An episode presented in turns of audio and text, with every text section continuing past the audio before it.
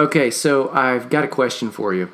If I invited you over to my house, I, I don't even know why I'd have to invite you to my house. This so let's just say we're sitting at the coffee shop, and I'm on one side of the table, and you're on the other side of the table, and I say something like this: "Hey, I'm going to give you five dollars. Uh, I will give you five U.S. dollars right now." And uh, no, no hitch, no catch, no nothing to it. I'm just going to give you five bucks. And then I ask you, I say, hey, would you prefer to have this? And I'll, and I'll give it to you however you want it. I, would you prefer to have this? Your choice. Uh, one of two ways. A, I will give you five individual crisp dollar bills. Five dollar bills. Um, one, two, three, four, five Washingtons. Or I will give it to you another way. I will give you 500 brand new, shiny 2017, because that's when I'm recording this, 2017 Abraham Lincoln copper pennies. Five $1 bills or 500 pennies. And I'll give them to you all right now, loose. Five $1 bills, paper right there in your hand, or I will dump gingerly so you can catch them 500 copper discs which one would you take? Now, I, have asked people that before, and the reality is, I, have still yet, and I've never actually even taken out the money, but but I've still never had anybody take the pennies. And you wonder, well, why is that? Why wouldn't we take the pennies? And so I ask you, well, why why wouldn't you? And and here's what you would say to me is if I ask you like you, you maybe you're just thinking you're laughing right now or you're thinking well he's insane. Like who wants to carry around 500 pennies? And I would say to you well these 500 pennies they're worth the exact same thing as the paper there's there's no difference. You could go to the coffee shop counter right there and buy the exact same drink or the exact same snack or the the what used to be my favorite back in the day was the apple fritter. You could go buy an apple fritter with either one, or you could you you could save them and go deposit them in the bank, and they, they would have the same effect on your checking account. Yet you would probably want the paper, and why would you want the paper? And it comes down to this: it's easier to carry, it's more useful. It has the same value, but the value of the one is that it's more useful than the other one. Now, I, I know you think, what, what, what in the world? Why, why, why are you getting into that? And and here's what I'd say: this is this is the visual I want you to hold on to as we go into this lesson, as we go into this episode on the Overflow podcast about who as we start talking about who it is that you're walking with, who it is that you're really doing life with up close and personal. And, and maybe let me make a footnote right here. By doing life, I mean these are people that you're really doing life with. Now, in our culture, like that phrase doing life with is, um, geez, let's say it this way church people are notorious, notorious for that sounded so harsh um, that that's the problem with like talking, you know, and talking into a microphone from the third floor of the attic up here is I'm not really looking at anybody's face, and so sometimes if you say th- something that would be offensive, you can look and like you can see in a face like starting to twerk, or you know you can see somebody's um, eyebrow starting to kind of go, or you could see the expression grimace, and you know like oh that that might have been a foul ball, but okay. So that said, I've already gotten it out there. Like church people are notorious for saying things that I'm going to put myself in that group. I go to church. I grew up in the church. I've worked in churches, right? Church people are notorious for saying things we don't mean. Like, we're doing life together. Or, um, oh, yeah, I got your back. Or, you, you see, and by doing life, I mean like people that are core. I mean people that you could call at 1 a.m. or or 2 a.m. I mean somebody that you could call like if you had an emotional breakdown and you could just call and you, you don't you don't need a good talking to like you don't need somebody to explain to you that everything's going to be okay maybe you do but they, they would know you well enough to know if you really needed that or if you just needed somebody just to listen like who could you call who could you call in a crisis um, that wouldn't judge you, that wouldn't necessarily have to have a reframe on what happened or a conversation. Do you see? And that that kind of thing, goodness, narrows the list way down. And you see, sense, and feel that that can't be a lot of people. That can't be 500 people. That could be, in your lifetime, if you're lucky, that could be five. That could be, again, not dozens and dozens and dozens and dozens of people. That could be just a few.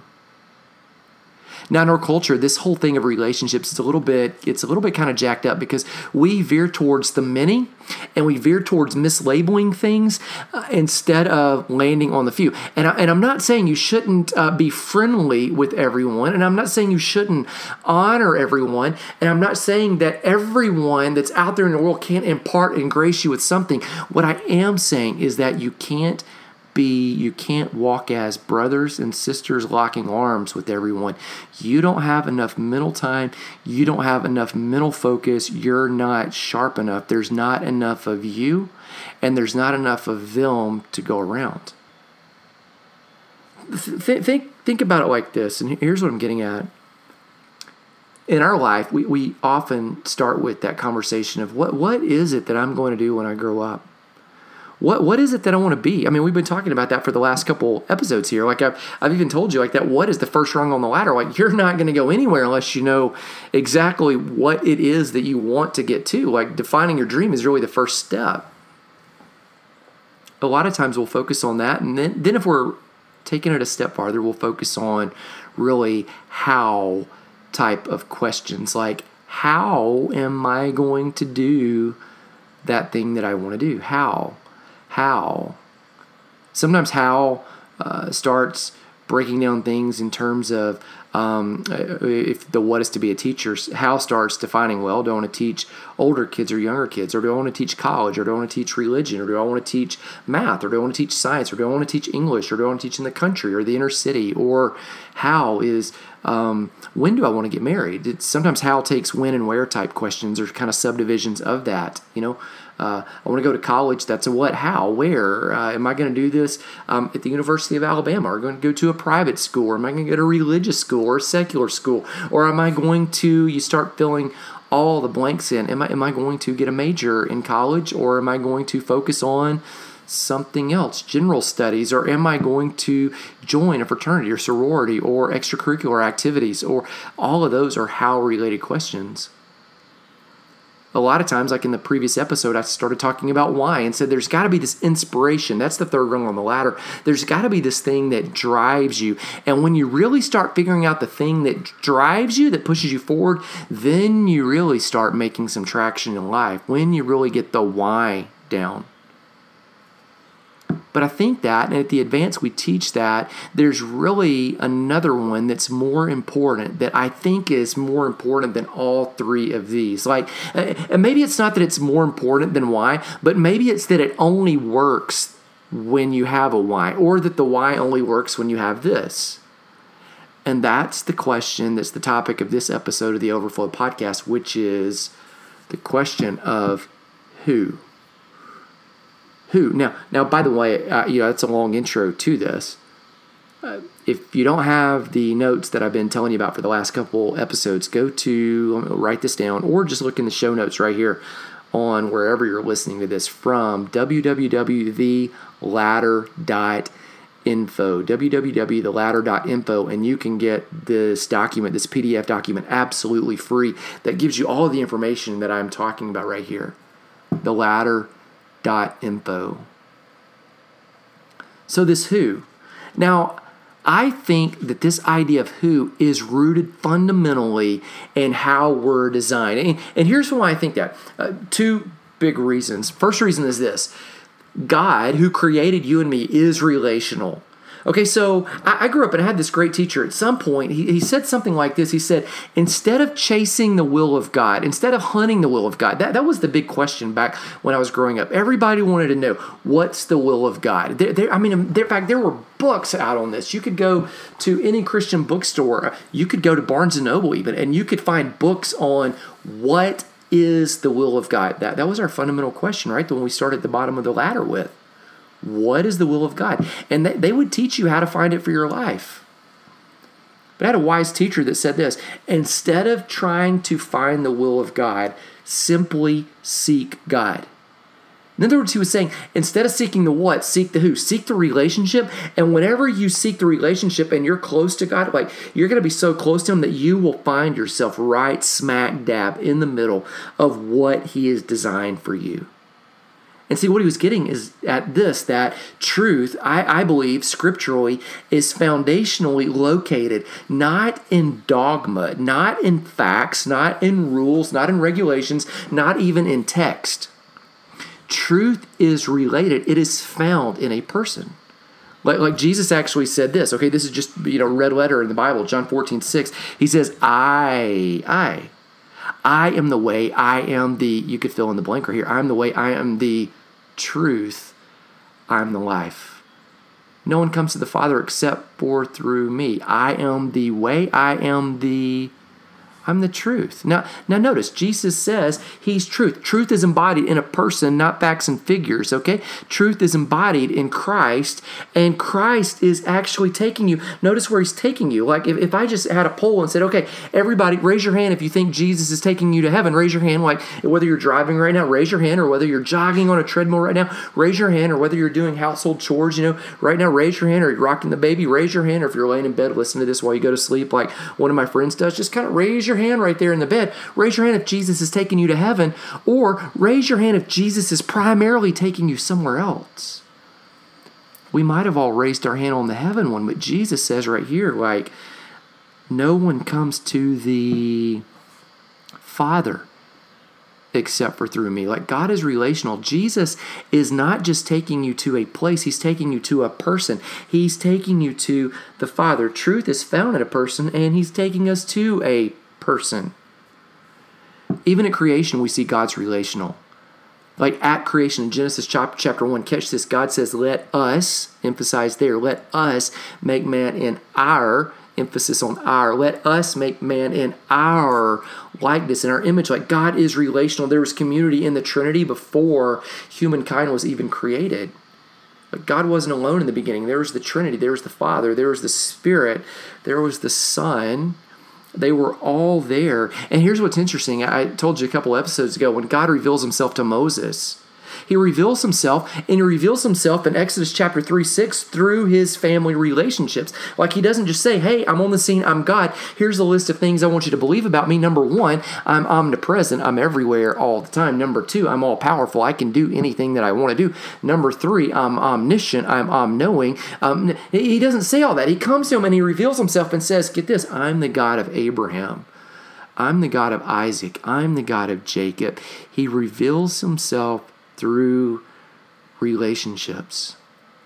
Now, that leads me kind of to the second idea that I want to cover here, and that is this you and I are created in God's image, right? Genesis 1 says that let us, back to the relational idea, make man and woman in our image, in our likeness. So if God is relational, that means we're relational. And when he does this thing of redemption in our life, when he rescues us and resets things that have been fragmented and broken back in order, like he sets us into not just relationship with himself, but relationship with other people. That's part of the whole reconciliation, restoration process. In fact, that's why Psalm 68 6 says this it says that God sets the lonely, He sets them in families. He takes us and he brings us. Ephesians 2.19 says um, that we're no longer strangers, we're no longer foreigners, we're fellow citizens with the saints, and get this, we're members of the household of God. That's how we're designed. That's how we're created. And I, I would say this isn't just a reconciliation redemption thing, like this was rooted in creation.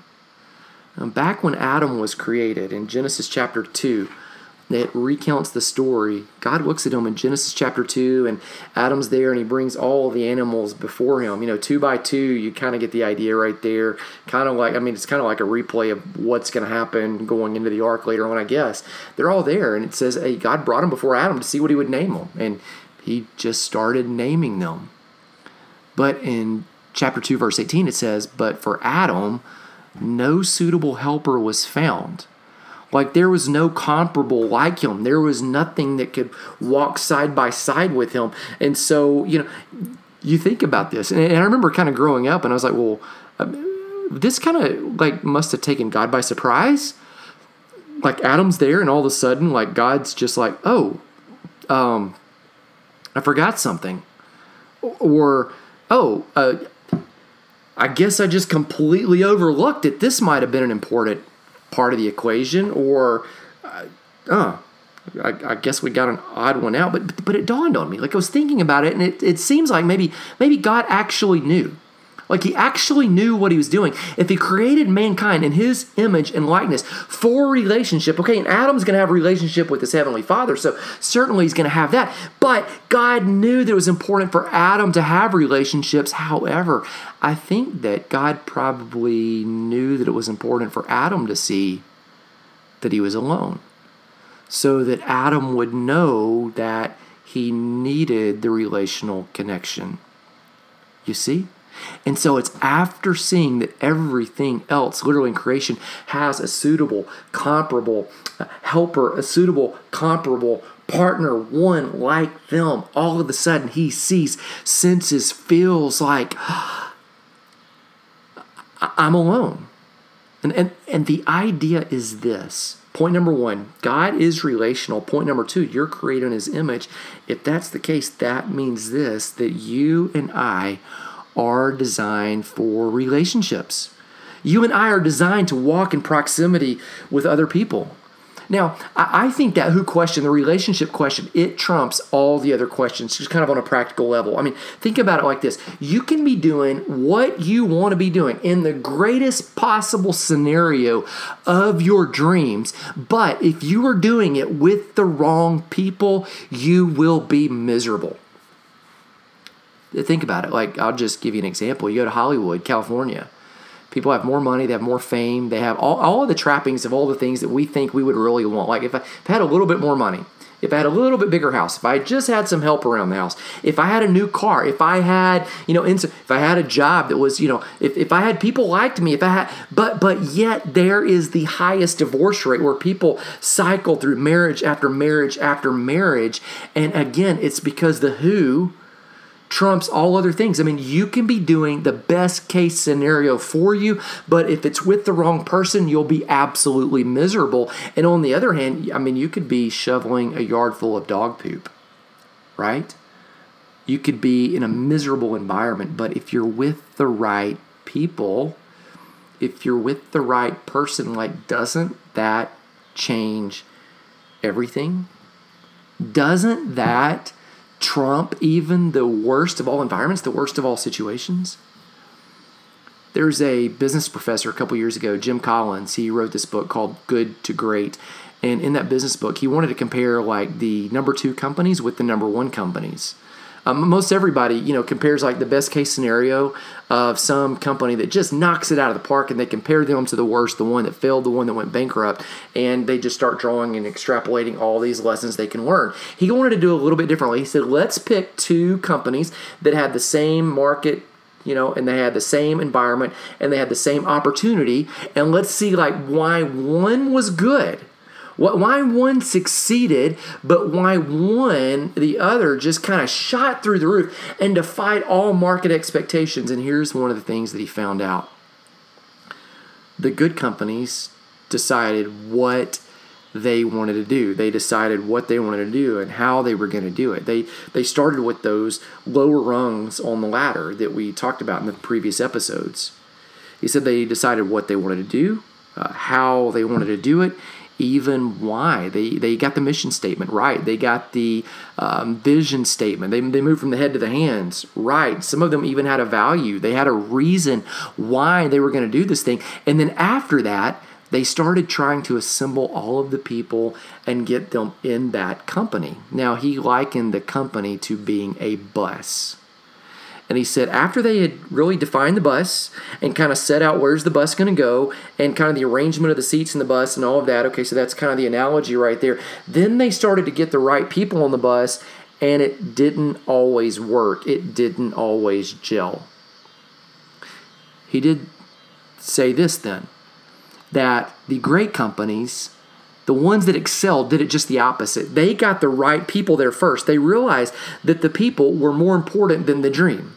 The people were more important than the bus itself. And once you got the right people on the bus, once you started with the who, to use the term, you started with the who rather than the what, all of the sudden, all of the right people started making all of the right decisions. They got in the right seats on the bus. You didn't need a hierarchical organizational chart because those right people would figure it out. They would defer to people's gifts and skills and abilities. They would figure out the most efficient way, the how of doing things. They would articulate what they were doing in very clear, concise language. They would even get a defining why, a reason that somehow resonated with all of them.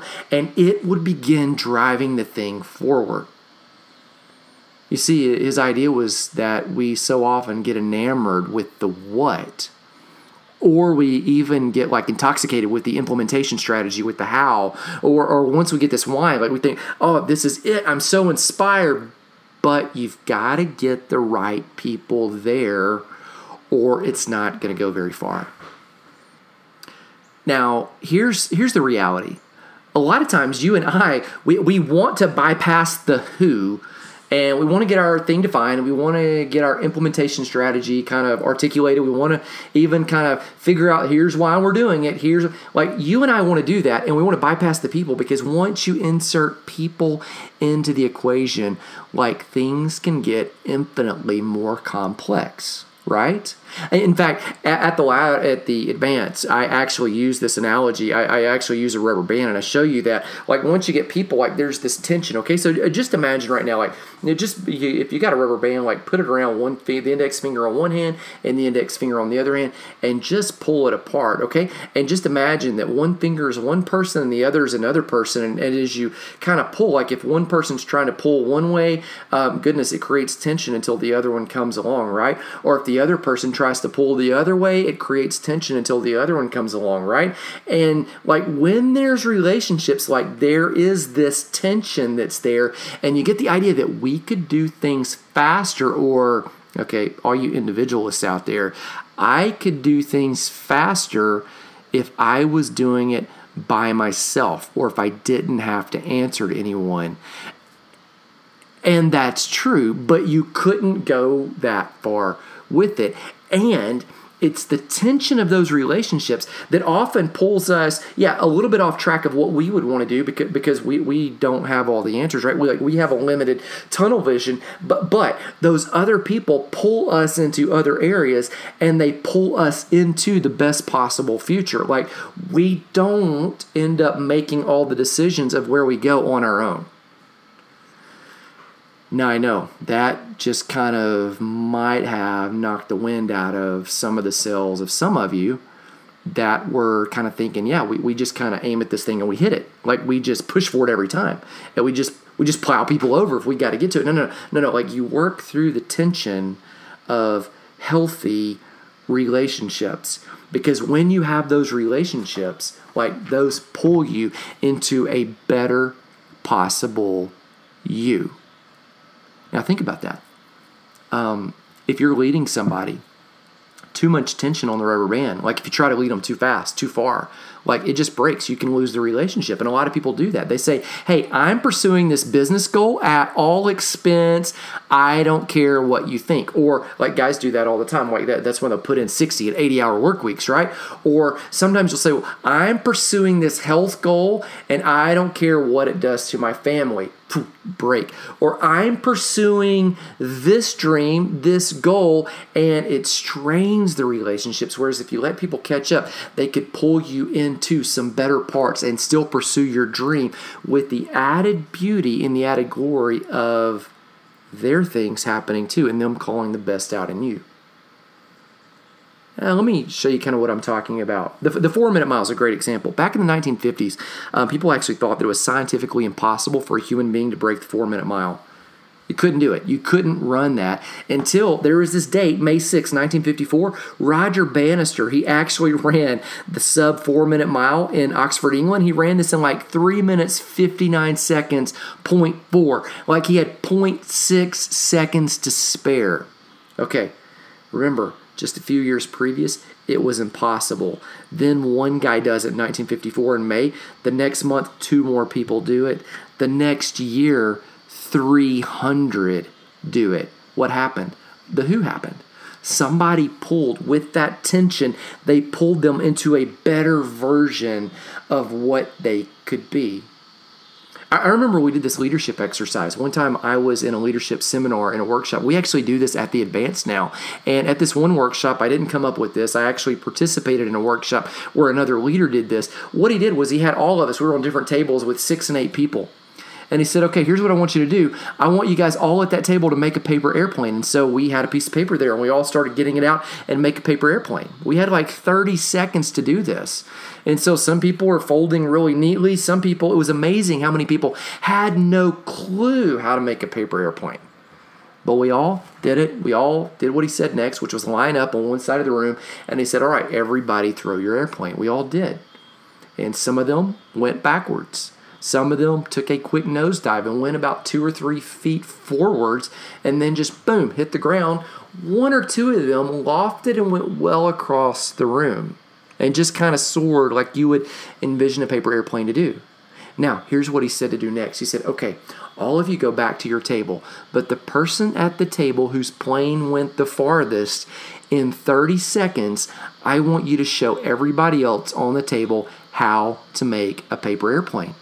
We did. And then 30 seconds later, we lined up back on the, the same starting line. And this time, everybody threw the plane. And here's what happened every single plane went farther. And some people actually outperformed their leader. You say, well, well, what happened? Well, what happened was simply having a person there somehow pulled the best out of the other people. Do you see? And this happens in every single area of life. Now, leadership guru John Maxwell, he actually recently had this study, he took a survey at one of his leadership conferences, and he asked the attenders there, he said, Well, why, why did you become a leader? This was business leaders, this was church leaders, this was nonprofit sector leaders. Why did you become a leader? Here, here were the results 10% of people arose to their position as a result of just natural talent natural ability. 10%, just 10% found their way into it on their own. 5% were tossed into the position. They were thrust into the position, like maybe they were the number two or number three person uh, in an organization, and crisis hit, and they stepped up and filled in the gap. So 10% um, just found their way. 5%, they were thrown into it when an accident or crisis happened. Get this 85% became leaders because of another leader who believed in them. And with that tension of like the rubber band pulled them forwards and says, You can do this. I believe in you. I see something in you that you may not even see yourself. Like you may be comfortable here, or you may even think that here is the best possible thing for you. Like you may really, really believe it, but I see, I sense, I feel that there's more. And they pulled it out of that person. Now think about that. That that means like uh, may, maybe in your world, like in, in our world, we have a we have a home based business. That means if we need more leaders, it may be that ten percent of them will just rise up, right? Ten percent, but it may be clearly eighty five percent of them, like eight and a half out of ten of them, need us just to reach deep into that organization and say, "Hey, I see something in you." That you may not see for yourself. Like your dream might have been X, but I'm thinking that your dream could be Y or Z or something even greater than anything that either of us see. Now, now think about that. The power of relationships. Because my guess is that if you look back at your own life, every defining moment, every time that there was a fork in the road and it went really, really good for you after that, or it went really, really bad for you. Either way, like e- either way, no value judgment on it. Every single fork is probably more focused on a who than a what. It's probably more landed on a who than even a how. It's probably more landed on a who than even a why. Like for instance if, if you achieved something great when you were in high school you could probably look back and go man there was a teacher or there was a teammate or there was someone in my class who called something great out of me. If you look and saw hey as an adult like i stumbled into this business opportunity and it just exploded. There was probably somebody even somebody like there was a teacher or a leader that called forth that thing and awakened that thing that was in you. If you have an online platform and you're teaching and you're writing and you're organizing and training, like it, it probably wasn't just an idea. Like somebody somewhere in the past, and it may have even been several somebodies that just kept affirming and reaffirming and calling forth that thing that's inside of you that thing that's become the what that you've now taken from an idea to implement in some way. Like somebody probably called that forth. And you see, when you and I limit and avoid deep relationships, and when we chase, you know, hundreds of pennies and hundreds of likes and hundreds of followers instead of deep, and I'm not saying there's anything wrong with dozens and dozens and hundreds and thousands of followers learning from what you're doing. I mean, goodness, as you have a platform and you're more successful, you're going to have more and more people, but you can't do that at the expense of the deep relationships. When you avoid those deep relationships, you and I limit what we can really do there's a great story in the Old Testament. It's the story of the Tower of Babel. You, you know it. The people there in Genesis chapter 11, they they're looking around and they think, "Hey, let's let's build something great. Let's make a name for ourselves." And they start building this monument up to the heavens. Now, it's ironic because they're building up up up, trying to go higher and higher and higher. And then it says that God looks down and then he decides to come down among them and confuse. Like they're trying to go up and he has to come down. But in genesis 11 6 here, here's what he says. He says they're one people. They all have one language. In other words he says they're unified. They speak the same thing. They're in agreement. And this is only the beginning of what they will do. Nothing they propose to do now will be impossible for them you see what's going on? They're they're unified, they're speaking, they're saying the same thing, and because they're unified, like it's a spiritual principle that's so strong that it works anywhere for anything. It doesn't even have to be a spiritual thing. That when you're unified, like business can work. When you're unified, athleticism can work. When you're unified, building a Tower of Babel, a monument to yourselves, can work. And when you're unified, doing the greatest work of delivering hope to humanity can work too. God says nothing is impossible for those who are unified. In, in fact, there's this great verse in Psalms 133. It, it's just David. He says, how, how blessed is it for those to dwell in unity? How, how blessed is it for brothers to dwell in unity? And, and then he says this this is a great phrase. He says, it is like precious oil upon the head, running down the beard, the beard of Aaron, running down on the edge of his garments. Now, he's kicking back to how they anointed the priest in the book of Leviticus. And when they anointed the priest, they believed that the Holy Spirit's power and person just rushed on that person. And it just empowered them to do the great things that they were going to do to lead people to love people to hear the voice of god and to call out hope and restoration to humanity. And here's what david is saying. He says when people are walking in oneness when they're walking together like they did at the tower of babel when they're walking in that tension that creative tension of, of just pulling forth the best and greatness out of each other it is like an anointing of the holy spirit to do the great work that they're called to do. That, that's why I think that in John 17 11, like Jesus' prayer, his final prayer was, uh, Lord, um, Father, make them one. In the same way that you and I are one, where there's perfect alignment in the Trinity, like we, like we saw this in creation, like God was one at creation. Let us make man in our own image. Okay, in the same way that God is one, Jesus is saying, make them, make these followers one. Do, do you see? Like it is this principle of greatness that when you walk in it, it is electric and everything just works. When I was in college, I took this class. It was a business class where um, I read, read, some of these books. And one of them was The Fifth Discipline by Peter Senge. And he's he's quoting back to Bill Walton was a, a, famous basketball player, played with Larry Bird on the Celtics back in the era when it was always the Celtics versus the Lakers, you know, kind of back in that time, back when I was growing up. And and Bill Walton says this.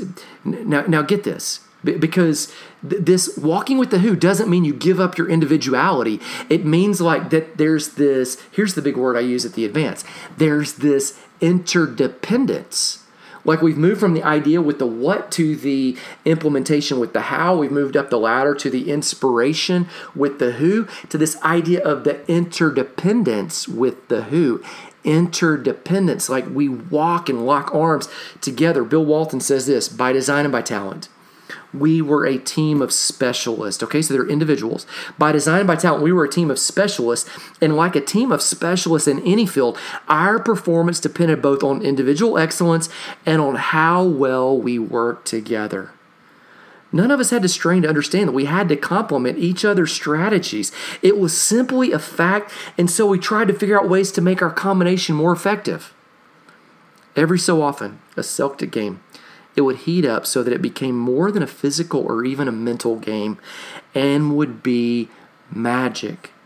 When it happened, I could feel my play rise to a whole new level. It would surround not only me and the other Celtics, but also the players on the other team and even the referees. You see, like when we walk in this oneness, when we figure out who it is that we're walking with, because you, you can't walk with everybody. Like, like you can honor everybody, you can love everybody, you can be sincere and kind to everyone. You can see the greatness in everyone, you can see the beauty and glory in all of humanity, but you can't walk with everyone. And when you walk in this oneness, like it just elevates things to a whole new level. I guess that leads me kind of back to the pennies. Like you've got to realize that if we're looking at the bus analogy, which is what Jim Collins did with his his companies, you got to remember that the bus it's not it's not a series of buses like a train of buses like where there's bus after bus after bus after bus after bus. It's not even a full size school bus. It's a short little bus with just a handful of people. And this is hard um, because in our culture, we tend to mislabel relationships and we tend to mislabel who people are. Like we have this label for friends now that just includes anybody that's an acquaintance. And I think because of that, we find people who are really true friends, who are who are deep friends, like like the Bible defines friends as um, uh, Proverbs twenty seven seventeen. A friend loves at all times and a brother is born for adversity. Like friends are the people that will walk through that tension with you. Like acquaintances, just tension, boom, gone. Um, uh, Proverbs 27 6 says, Faithful are the wounds of a friend. Like a friend will tell you what you need to hear, not, not just what you want to hear. Um, Proverbs 18:24 says a, a man who has friends must himself be friendly, but there's a friend who sticks closer than a brother. Like there's this depth to friendship. Um, and even Jesus said, No longer do I call you servants, I, I, because servants don't know what the master is doing. I call you friends for the things I have heard from my Father. Like I've revealed those deep truths to you. Like friends, there's this depth. It's not just likes and shares and posts and follows. Like it is a deepness, a richness. And I think we sense that, and we sense that we've diluted what a real friend is. And so, because we're using the term friend for acquaintances now, we call friends family, but that's not. That's not it. Right? You can't carry you can't carry 500 pennies. You can't carry 500 pennies. You can carry five $1 bills. Maybe you can carry more than that. But there's this idea that riding the bus requires intimacy, it requires connection, it requires being able to smell what's not going on right with other people. It it requires being able to be hurt by other people. It requires tough conversations. It requires being being transparent. here's here's the beautiful thing of it, and, and I don't I don't have an answer for you. Like, like maybe what I've done in this episode is open up more questions for you, or kind of flesh it out more so than anything else. Is is here's what I'm learning: is the greatest what's the greatest dreams. Because when you start walking with people, you start thinking, well, if I choose the relationships, I'm going to be giving up my dream. Like I'm going to be giving up because if you're saying the who is more important than the what, which is more important than the how, which is more important than the why, that means that I'm necessarily going to have to give up some things in order to gain the people, and and you might. But here's here's what I'm learning is that the greatest what's, the greatest dreams only come into play after the right who is there. Um, here's here's what I mean. Like I, I never planned to write books. I, I never planned to talk online like I'm doing right now.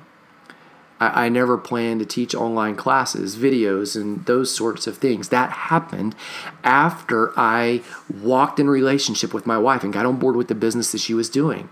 And as I did that, I started learning some new skills and I learned some ways to implement some things that I knew and implement some truths that I knew from a long, long time ago. And I started using that as a natural way to grow our business and as a natural way to really carry forth with my uh, one of my whys, which was to impart the love and power of our Heavenly Father to others.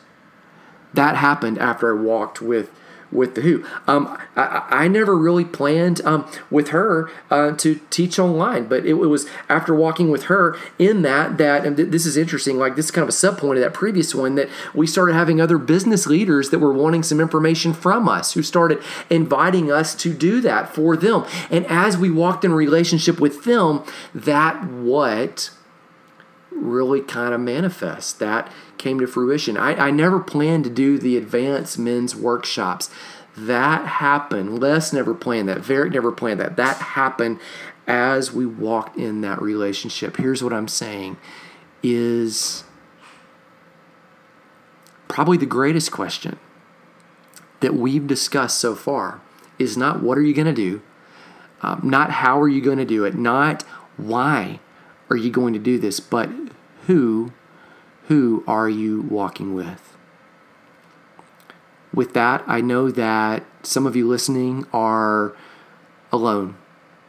Uh, I, I know that you look around and you think, well, um, right now I don't I don't have a who. In fact, last year at the men's advance in Seattle, I sensed that. I, I, sensed it the time before we were here in Atlanta, and I just chickened out on asking if there were guys. I, I told them beforehand, hey, here, here's what I'm going to do, because uh, I didn't want them to stand up and not know what they were standing out for. I said, I, I'm going to ask you if you don't have a group of guys, if you don't have a handful of people that you can confide in, that call out the greatness in you, I, I want you to um, stand up. And what I'm going to do is I'm going to let you borrow some brothers for five, six months, just until the next event. You guys can figure out what it looks like. You can talk on the phone once a week. You can talk once a month. You can chat via private messenger. You can meet up if you want to. It, it, it's up to you, but maybe this will teach you how to find other relationships. Or or who knows? Like maybe these will just be divinely orchestrated and they'll just work. And so I, th- I thought maybe one or two guys would stand up and maybe three or four did. And then i asked other guys in the room to stand up around them and to partner with them if they would agree to be those brothers for the next six months or so.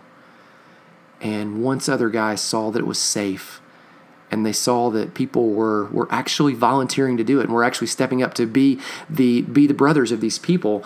Um, more guys stood up. More guys um, said said count me in, and so I sense that probably.